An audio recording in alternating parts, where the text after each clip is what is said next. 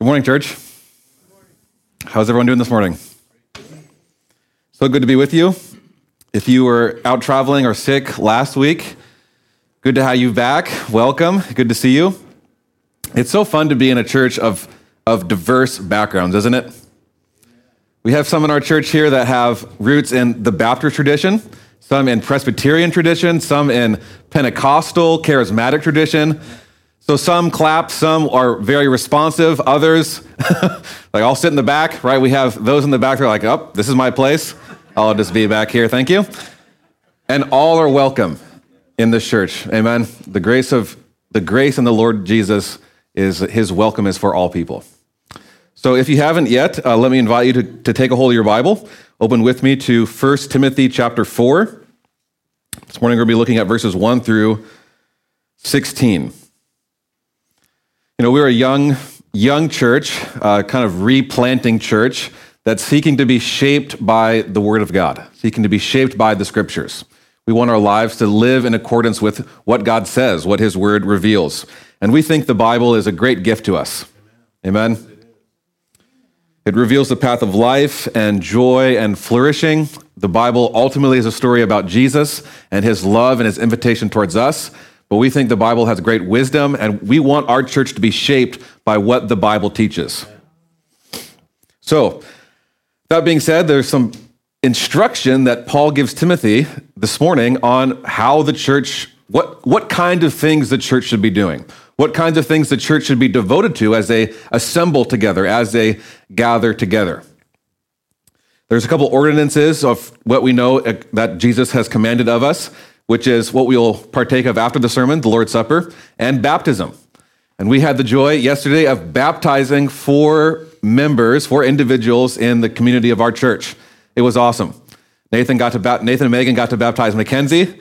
Loved hearing her testimony of why she wanted to get baptized and place her faith in Jesus. Nick got to baptize his two boys, Nick and Henry. So excited, Nick and Tara, to come alongside you guys as you disciple uh, disciple your boys and your kids, raise them as men of the faith. To be like your dad. What a beautiful picture too of Nick up there. Thank you, Christian, for that. I just thought that was so that was so fitting. Christian took that. I didn't even make him. It was great. And Chris, honored to get to know you guys and your family. Uh, it was a joy. I just I felt so full of joy yesterday after the baptisms and burgers. It was a great time. Christian and Chris took some pictures. Thank you guys for using your gifts to to capture that moment. I, I put some pictures up on our, our church Facebook and Instagram page if you want to take a look at that. But I, I, I feel just thankful. I mean, we have so much to celebrate in the life of our church, don't we? All right, before I start crying. Yes, thank you, Thomas. Let's consider 1 Timothy 4. All right, the last month or so, we've, we've had the, the privilege and the honor of journeying through Paul's first letter to Timothy. And we've been looking at the kind of uh, instructions he's given to the church, the household of God, the household of, of faith is what we've been looking at. How does how should the church conduct themselves as the family of God, as the household of God? And, and Paul wrote this letter to uh, his kind of son in the faith, a young pastor he was mentoring to encourage him. There were some false teachers and teachings that he was experiencing, some that some pressure from outside the church, and it seems like those who had arisen in the church who had left kind of sound doctrine or healthy teaching. And it, it didn't encourage godliness. So Paul wrote to Timothy to encourage him in sound teaching, which promotes godliness. This false teaching, it just promotes vain speculation, endless debate. It, it doesn't lead to a life of, the, of faith and, and godliness. It doesn't help people grow in their love for Jesus. So Paul gave the church instructions on what kind of, what kind of people should lead in the church. And these, these, these qualified people, these men in the church, should be characterized the godliness that, that the gospel produces in their families. And there's examples of deacons and their wives. They should demonstrate the fruit of the gospel that they are claiming to teach. This will be there's kind of two offices of the church, elders and deacons. And after Paul describes kind of qualifications for these two leaders, he, he describes the mystery of godliness. And the mystery of godliness is not our approach to God. It's not the techniques that we might have, it's God's approach to us. The mystery of godliness, the secret of godliness was revealed as Jesus comes. Jesus is the mystery of godliness. And this is the secret. And then he continues into further kind of instructions. He's going to return back to some of those, the instructions or the warnings of false teachers. He's going to uh, encourage him to continue as a faithful servant of the gospel. And then he's going to get some final instructions towards Timothy at the end of chapter 4. So, 1 Timothy chapter 4, verses 1 through 16. Paul writes this Now the Spirit expressively says that in latter times some will depart from the faith by devoting themselves to deceitful spirits and teachings of demons. Through the insincerity of liars whose consciences are seared, who forget, forbid marriage and require abstinence from foods that God created to be received with thanksgiving by those who believe and know the truth. That's one sentence. Paul really packs a lot in there. And I think Paul is trying to encourage Timothy. He's trying to comfort Timothy by telling him, okay, the Spirit has expressively said, and we're not, we're not exactly told how the Spirit said this. Was this kind of direct personal revelation to Paul? Was this a prophecy in the church that had been made known by the church? We're not exactly told, but what most, what's most important is the content of that message. That in the latter times, latter times is just kind of a general way of referring to any time from after Jesus died, rose again, and ascended to any time he's going to come again. Right? We, we believe Jesus is coming again. He's going to make all things new. The kingdom is going to be fully and finally realized. And we're living in these latter times. We don't know how long, but the Bible, the New Testament calls these latter times. So in these latter times, there's going to be those who arise who, who will depart from the faith. So they were they're to depart from the faith by devoting themselves to deceitful spirits and teachings and demons. And I think Paul is trying to encourage Timothy to let him know that don't be surprised by this. I mean, have a burden for those who depart from the faith, but don't take this as, oh, I'm doing all this wrong. This is the Spirit has said, God has said, this is going to happen. I, I remember coming onto freshman football team. I went to an all guys Catholic high school and the, the school kind of prided itself in its sports, particularly its football program. And almost everyone in the freshman class, they encouraged freshmen to try out for football and be on the football team because it was a great way to build relationships with guys and get to know the school and be mentored by, by upperclassmen and all this. And I remember it was kind of like, you know, in the movies in, in like boot camp, the kind of typical scene of like the drill sergeant. He's just like yelling at the troops when he's telling them, you know, some of you guys aren't going to make it. You know, I, it kind of felt like that. The head football coach got up and he was just, he was telling us, you know, not all of you guys are cut out for this. And not all of you guys are going to make it the, the length of the season. This is difficult, hard work. Some of you guys are going to depart. And there's kind of a strange, like, there's kind of a, a comfort that goes along with when a mentor or a coach tells you that there's going to be some people who, who are going to leave. It helps prepare you. And this happened even my whole high school class, we started with about 130 guys. my senior year was like maybe 90, you know, all guys Catholic school. Not, not everyone's cut out for that, right? yeah. right, but I think Paul's point here is to encourage and comfort Timothy. And he knows Timothy is a younger pastor that he might feel that, you know, kind of worry or or you know what's going on am i doing something wrong and and he's telling him there's this is going to happen there's going to be those who are led astray by he's, he describes deceitful spirits and the teachings of demons now what would you expect paul to say in hearing those two phrases? Sacrifice of children right? Something super demonic. Blood sacrifice right? What would you expect him to say right? Something uh, you know bloodo something like really abusive and dark and you know for horror movies that kind of stuff. What does he say? I thought that was it's striking to me. Those who forbid marriage and require abstinence from food right we might think about satanic satanic demonic influence like how the serpent first tested adam and eve right he, t- he tempted them to believe that god wasn't good He tempted them to rebel against God. He, he tempted them to kind of give into self indulgence, self centeredness, defining good and evil for yourself, right and wrong apart from God, right? That's kind of demonic influence. But it seems Paul is also saying here that it's not, demonic influence is not just about doing something that's against the revealed will of God, it's also adding to it, requiring something that God Himself doesn't require. Abstinence from certain foods, putting rules requiring the avoidance of something that God didn't say to avoid. That is also demonic. That is also evil. It's strong language. And some of the strongest words that Jesus had against people were those who thought they knew God, but they really didn't. Some of the strongest words that Paul has were from those who thought that they were teaching the, the teaching of Jesus or the right way, the true righteousness, but they, they weren't. The strongest words of Paul are against those who teach that acceptance, right standing, righteousness is found in what you do or what you don't do your acts are your works. And he was so passionate about this because it undercuts the gospel that's received by grace through faith. It's not just about doing the wrong things, it's about doing the right things in the wrong ways sometimes too. Setting up laws that undercut the need for grace, you make it unneeded.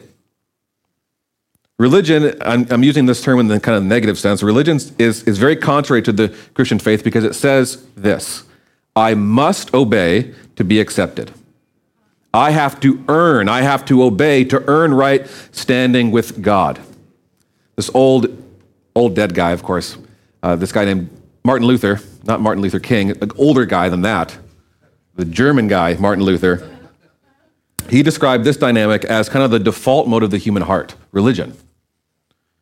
And author, author and pastor Tim Keller describes that our hearts are our hearts in kind of this uh, religion earn. I got to work for acceptance. This is kind of like if we were like a computer and it was a, this was the default mode. So it's just going to revert back to that.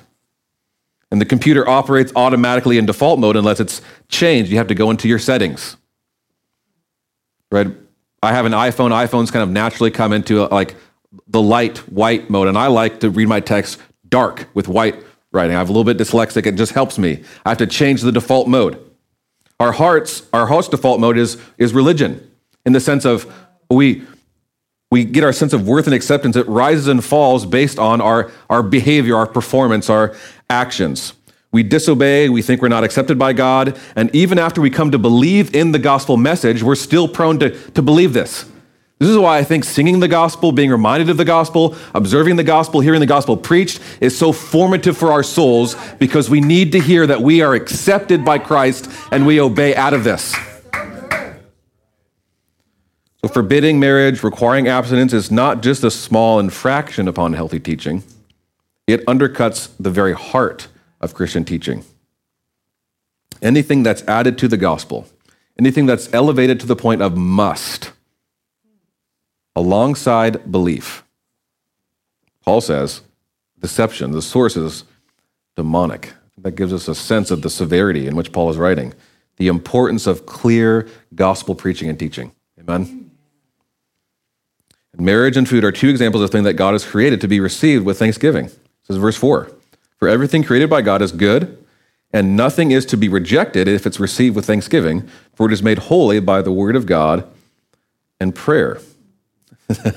now, Paul is not saying here, eat as much as you want, indulge yourself to the point of obesity as long as you've prayed about it. Paul's saying there's an order, there's a design laid forth in the scriptures, and the scriptures themselves support marriage and food. Isn't that awesome? In the gospel, the salvation and life and redemption renewal comes through Jesus' work. It's received by faith by sheer grace alone. It's not achieved by our devotion and our self denial or these, uh, uh, these practices, these strict kind of beating of the body into submission. Food, marriage, sex, it's set apart by the word and God of prayer. In other words, it's, there's an order, there's a design to which God has created these gifts to be enjoyed. They're good. Food is good, amen?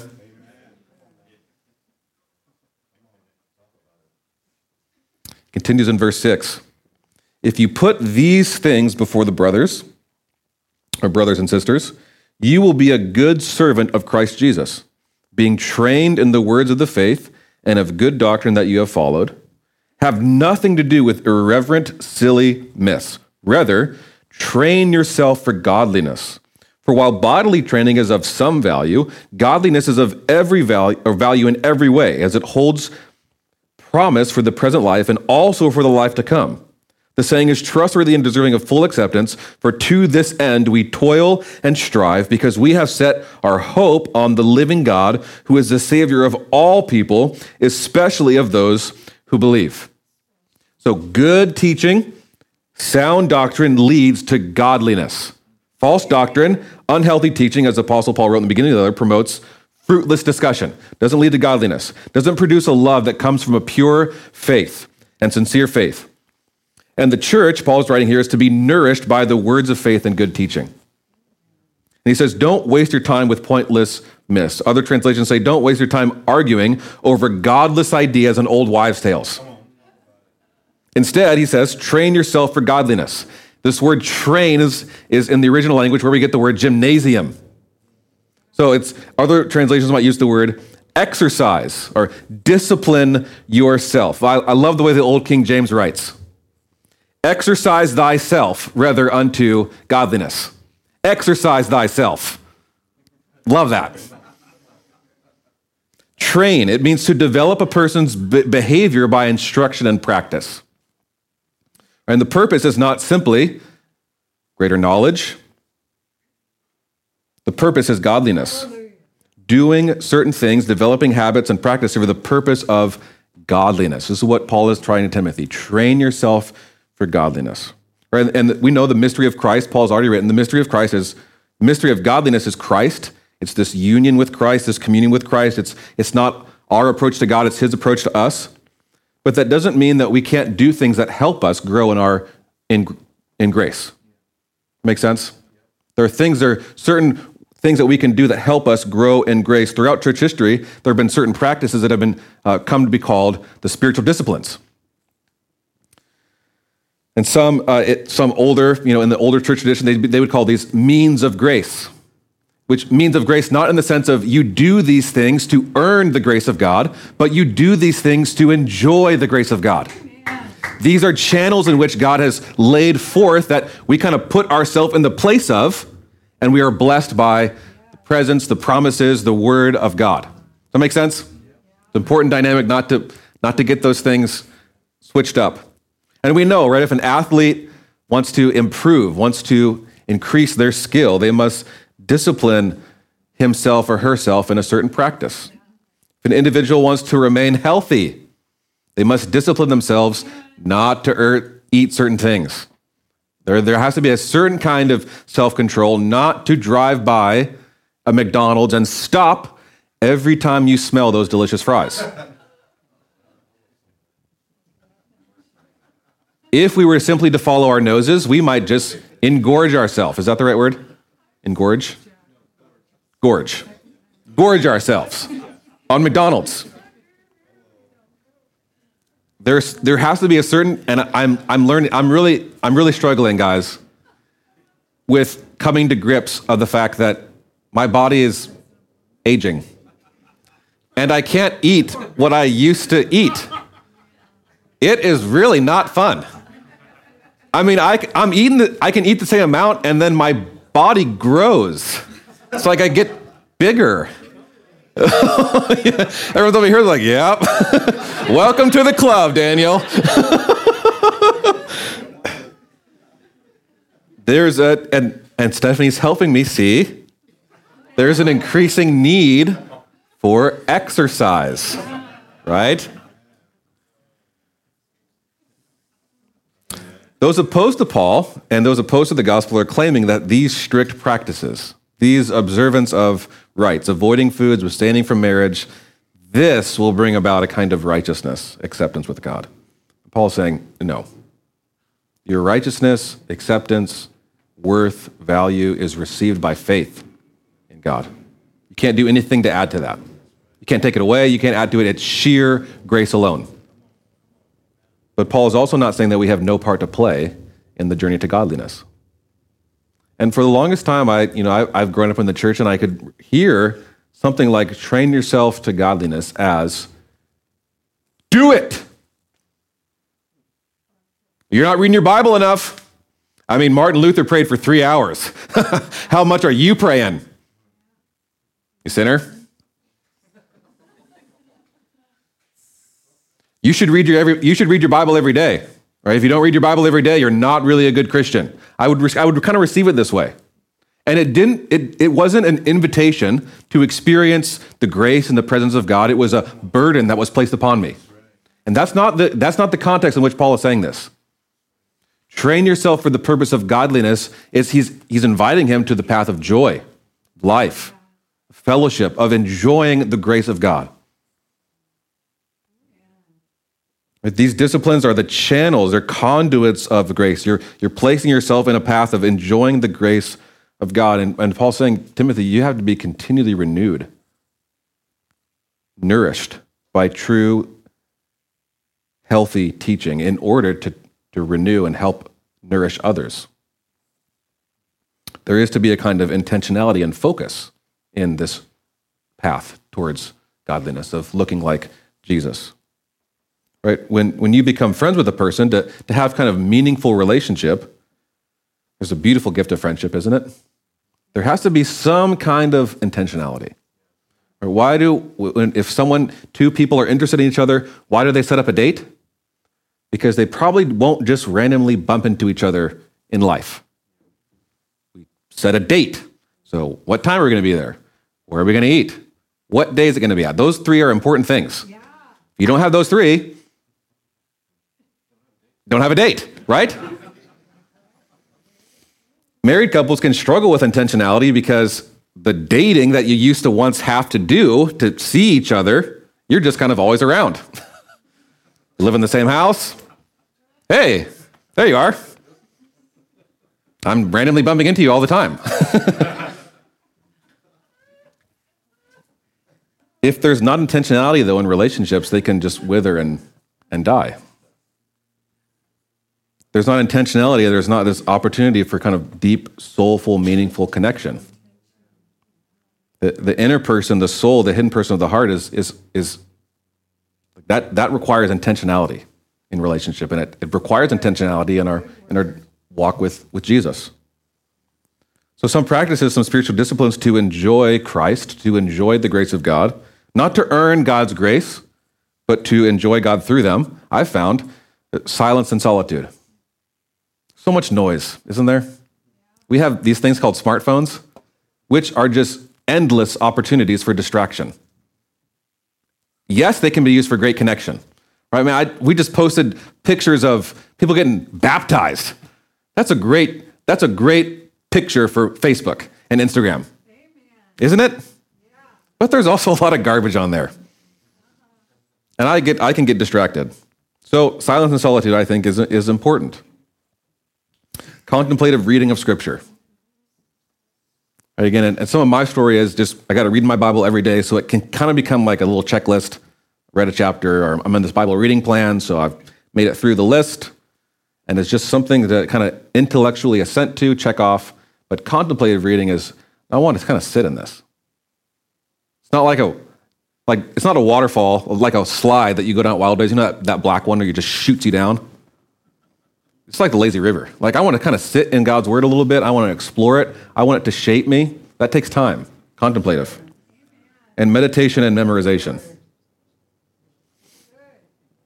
Another thing that I've, I've ex- exploring lately is if what Paul writes is if Christ is all and he's in all, then my walk with Christ is not simply I wake up in the morning, I have my time with Christ, I close my Bible, I conclude my prayer with an amen and then I go throughout my day without any thoughts of God or Christ. If Christ isn't all, I think that we can allow kind of the circumstances of our life to teach us or to remind us or to give us opportunity to thank God. And one of the ways I've been exploring this probably the longest time is with, with food. You guys, we joke around with this, but I think it really is true that Jesus said, Man does not live by bread alone, but every word that comes from the mouth of God. I think God gave made food for us, like our bodies need food to teach us on the dependence that we need on God. Does that make sense? Like we think we need food to live, but Jesus is saying, no, no, you don't need food. You need me and my word. So food then is a, a picture to that. It's not just to be enjoyed in itself. Like we can enjoy, yesterday, Peter made some really good burgers. They were great. And that burger can become an opportunity to thank God for the cow that was ground into this patty. Amen? As we gather with the church, we can allow the encouragement that we receive from one another. Like if, if Chris hugs me, there's a sense in which I'm receiving a hug from, this hug is reminding me something about the warmth and the intimacy of Christ. Right? As, as my daughter smiles at me, it teaches me something about the, the pleasure and the approval of God through Anna. Does that make sense? You can allow a great lunch, the, the crisp crunch of a cucumber. Something as simple as that. If, if we are to give thanks in all circumstances, this is the way I found that it's, it's helpful to apply this. I've always been baffled by what is that? How do we do that? Yes, we have a building. We have, we have a church body that it's, there's a warmth and a joy here. There's, there's so much to be thankful for as we just look and are attentive. And I'm getting way off my, my notes here. So I'm going to reel it back in.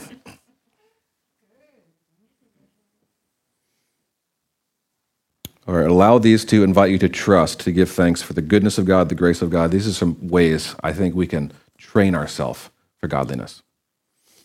And then he writes in verse 8 For while bodily training is of, of some value, Godliness is of every value in every way, as it holds promise for the present life and also for the life to come. Now, I don't think what Paul means here is that physical exercise has no value. Because there's, there's other, another way that you could think about that phrase, some value, is value for a little while. Now, think about Paul. This is probably a guy who would just not just walk hundreds of miles, but thousands. This, Paul was a man who was probably very physically tough. Yeah, he's saying physical exercise has some value. Little value. Think about it in the present age. It's value for a little while. But godliness, right? His point is not, in other words, his, his, his point is not to belittle physical exercise, but to elevate godliness. It's eternal, it's not temporary. He says it, it holds promise for the present life and also for the life to come. And Paul has warned and comforted Timothy that there will be some who depart from the faith He's encouraged him and pointed out to the brothers and sisters, he's calling him to nourish the church through faith, through the words of faith. He's calling Timothy not to have anything to do with, with endless myths, silly myths, but train himself in godliness. And he's also, he's going to conclude by giving him some kind of final instructions. Pay attention to your life and to your teaching. It will not only have an impact on yourself, but on those who listen to you. Verse 11 Command to teach these things. Let no one despise you for your youth but set the believers an example in speech, in conduct, in love, in faith, and purity.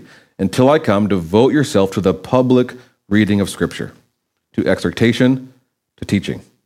Do not neglect the gift you have, which was given you by prophecy when the council of elders laid their hands on you. Practice these things, immerse yourself in them, so that all may see your progress. As I was studying this week, it seems like a lot of people were kind of under consensus. Paul was, pro- or Timothy was probably in his late 20s maybe in his 30s. He, he, he was a young pastor. And Paul is saying, don't let anyone despise you. We kind of think, uh, I don't know what kind of connotations that has in your mind, but, but we said despise, he says, don't let anyone look down on you. In other words, don't let your manner of life be something that could be a distraction to the preaching that you have, to the teaching that you have. Don't let anyone think less of you because you're young. Don't let it, don't, also, don't walk around with a chip on your shoulder, like, oh yeah, I'm going to prove it to you, you oldies. Look at me. I struggled with that. Being a young pastor, planting a church so young, so many would say, How old are you? I got married. How old are you? Young. Very young. Still very young. Getting older. I'm feeling it in my belly.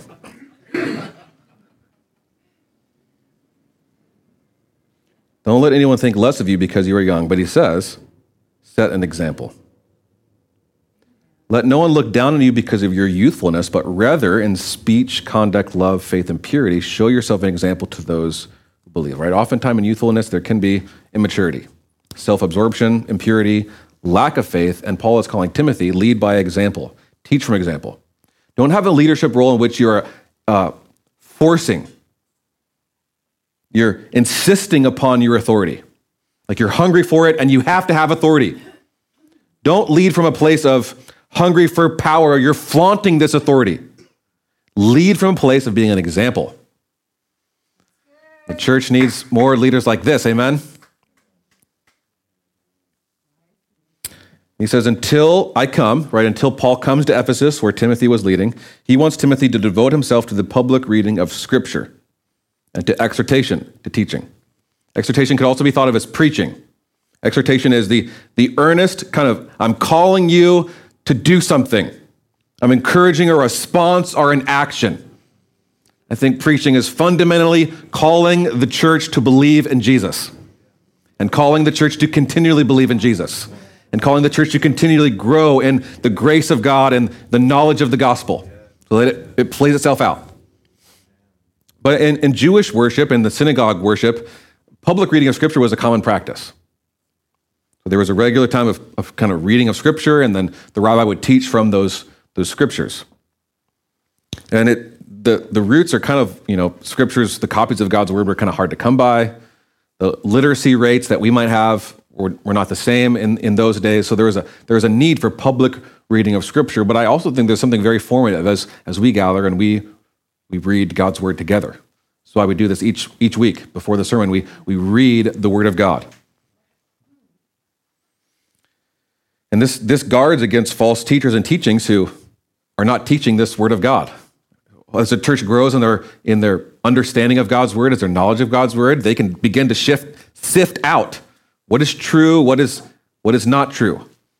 They can be, learn to grow in diligence and awareness. And he writes, Timothy, don't neglect, neglect the gift that you have.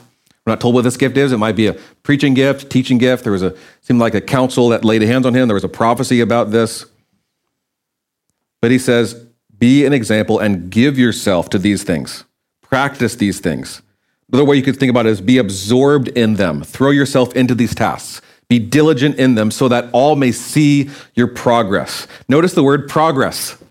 Paul doesn't write, immerse yourself in godliness, immerse yourself in the teaching of God's word, so that all may see your arrival. Here I am. It's progress. We are all a work in progress. All of us, every single one of us. And pastoral ministry and preaching and teaching is, is helping others in that journey, in that process, nourishing the faith of those with the Word of God, praying for those. He says, Be diligent in this. Because the, the preaching of God's Word, the, the pastoral ministry is not to be done with laziness. As one pastor said, pastoral ministry is not a leisure activity or hobby. Sloth or indifference to the task would suck the credibility out of all that Paul is commanding Timothy to teach and do. There's to be a level of high focus, attention, engagement that, that Timothy has called forth. And he says, as others see this growth in grace, as others see this growth in godliness, as others see you devote yourself to the scriptures, it's as if they will be encouraged to do the same. So grow in these things, give yourself to these things so that others may see your progress. And he concludes in verse 16 Keep a close watch on yourself and on the teaching. Persist in this. For so by doing, you will both save yourself and your hearers. And when the New Testament uses the term save, sometimes it can mean that the kind of specific you know, substitution, the atonement, the salvation. A lot of times when it says save, it kind of refers to the general scope of, uh, you know, justification, regeneration, adoption, sanctification, glorification. So all those theological terms meaning when you become a Christian, you're justified by God, you're declared right in His sight, you're born again, you're regenerated, you're made new by the Spirit. Then you continue until you're glorified in the sanctification, the process of becoming more like Jesus. Sometimes the, New Testament can refer to save, meaning this process. So, like, you will be saved. Not in the sense of, ooh, it's unsure. you guys got to press along here. No, it's using the sense of the sanctification, of growing. In other words, Timothy's faithfulness will have a positive impact on the sanctification, the process of becoming more like Jesus of his hearers. His faithfulness will have a, a positive reinforcement on his hearers, those in the church that he's leading. It will validate his teaching and his confession, and it will also bring about sanctification. It will help in the sanctification of the hearers. Right? God alone saves. We know this, and, and Paul has, has called for this. God alone saves, but God uses his people as instruments in his hands. God uses his people to bring about the salvation of others through their words and through their lives. And genuine salvation, an authentic experience with Jesus, looks like becoming more like Jesus. Right? Just like thunder follows lightning, a transformed life follows really meeting Jesus. So when Paul writes, you will save, he's talking about this continual process. You will help people look more like Jesus if you keep a close watch on yourself and your teaching. It's not that Tim- Timothy's persistence itself will save, but it's that his faithfulness to the word, his faithfulness to sound doctrine, to healthy teaching, living his life in accordance with godliness will help. They continue, they'll continue to be sanctified. They'll, they'll demonstrate really the true, authentic nature of their salvation. So, what can we learn from these instructions from Paul to Timothy? We know this was a letter written from Paul to Timothy. What, what can we learn? What can we apply today? I think a couple things that, that can encourage us as well is one, knowing that there will be those in the church, in your life, who will depart from the faith. They will fall captive to deceitful spirits and teachings. They themselves will think that in their sincerity, in their devotion, their righteousness, their rightness with God, their right standing with God is, is about avoiding bad things and doing good things. They'll be convinced by this. And they will find themselves abiding by requirements that are not made of them in the Word of God. They're, they themselves, their, their beliefs are undercutting grace and the need for the gospel. And this, this, I think, is the sin beneath the sin. It's not simply doing wrong immorality, it's the, it's the belief underneath that belief that I don't need anyone else. Self righteousness, believing I don't need God, I know better than God, I don't need anything, I have what it takes, I don't need anything else. I think we can take from the passage that bodily training, physical exercise is of value. It's value for a little while, but spiritual exercise, training ourselves for the purpose of godliness, devoting ourselves to growing more like Jesus is utmost value, eternal value. Not just for a little while, it's just going to go on. Good words, devotion, worship, it, it's not as if it gets you into the house. I was talking with Rick a couple weeks ago, and he had this helpful illustration of you know, doing these things, growing in godliness, doing good works, doesn't earn you a place into the house of God. We have been called into the house of God. We have been made new by the Spirit of God. We have been given a new name by the Father of God, new inheritance coming to us by God. And God is saying, now that you're in my house, here's how you live. And He's a loving Father. And the way that He calls us to live is actually the, the way of our, our utmost good. It's like a win win. God gets the glory and we get the joy. It's like, we were we were just on vacation a couple weeks ago at this uh, amusement park in Chelan, and there are certain rides that my middle daughter Avery she couldn't go on because she was too short. And it's not as though the Christian faith is kind of like you have to be this tall to go on the ride, right? It's as if Jesus has said, "I'm this tall, and and you can enjoy the park." And I mean, the bar is not just like anyone can attain it. it's not just, you got to be 4'10. No, just imagine like an infinite bar of height. And Jesus says, I'm the only one that can be qualified for this, and I, I've qualified you. And here's, here's the pass. Enjoy the park. And this is, this, is, this is the call to godliness. It's not this heavy obligation and duty and misery. Oh, gosh, I got to pray. That's the worst.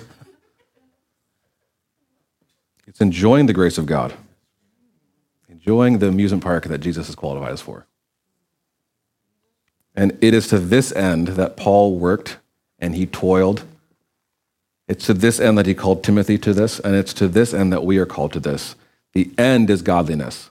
And it's because we have our set, our set hope, our hope set on the living God who is the Savior of all people. There's also an evangelistic note in this, in this letter and this note, and it's because we are to live in such a way that helps other people outside of the church see who Jesus is. Godliness is essential for the spread and the witness and the credibility of the gospel. So, in, in light of these, I pray, church, that we would give ourselves to Christ in a way that our purpose is growth in godliness, and that we would think about godliness not as a way to earn grace, but to enjoy it. Let's pray.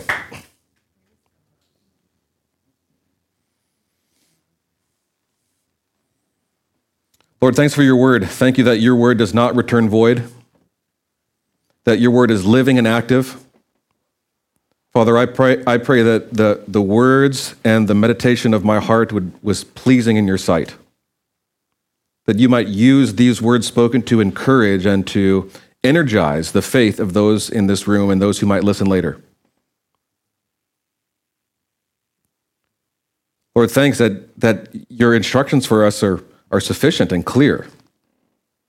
Lord, thank you that, that I've seen your, your work, your hand, as a church body devotes themselves to the Word of God, the, the public reading of Scripture, to, to preaching and teaching, that, that the faith of those in the church is, is strengthened and energized, that those who were once outsiders are brought in. Those who are far from God are brought near to God. I've seen you do this work in our church, and this, this demonstrates and shows that you are the one at work. You are the one who is doing this. It's your word that's at work. Father, I pray that as, as a church leader, as other leaders in the church, that we would, we would stand behind and we would elevate this word of God because you deserve all the glory and all the honor and all the praise. Men can gather people around causes. We can be motivated out of guilt and fear and shame to do or to not do certain things, but I believe, Jesus, it is your grace alone that brings true life and flourishing and joy. And thank you for the work that you've done in this church. Thank you for the guilt that you have freed, the shame that you are calling out of, the, the burdens that you are lifting, the freedom that you are bringing, the joy that you are cultivating in our lives. We praise you, Father, for this work. Please continue to be at work in our church. Help us to stay faithful to your word. Thank you that you have given us this church body to come alongside each other, to encourage each other. May we be a blessing to one another. May we help in the, in the building up, the encouragement, the edification of one another's faith. May we be a blessing to this community, to the city, to Des Moines and SeaTac and Burien and West Seattle and Federal Way and, and Auburn and anywhere we might gather our work, our play. Would we be a blessing? Would you, would you motivate us from your love to be blessing to others, that others might look at the way that we live and be drawn closer to Christ? Jesus, we need you and we, we praise you. Would you be honored as we sing to you and remember your life, death, and resurrection through communion? In Jesus' name. Amen.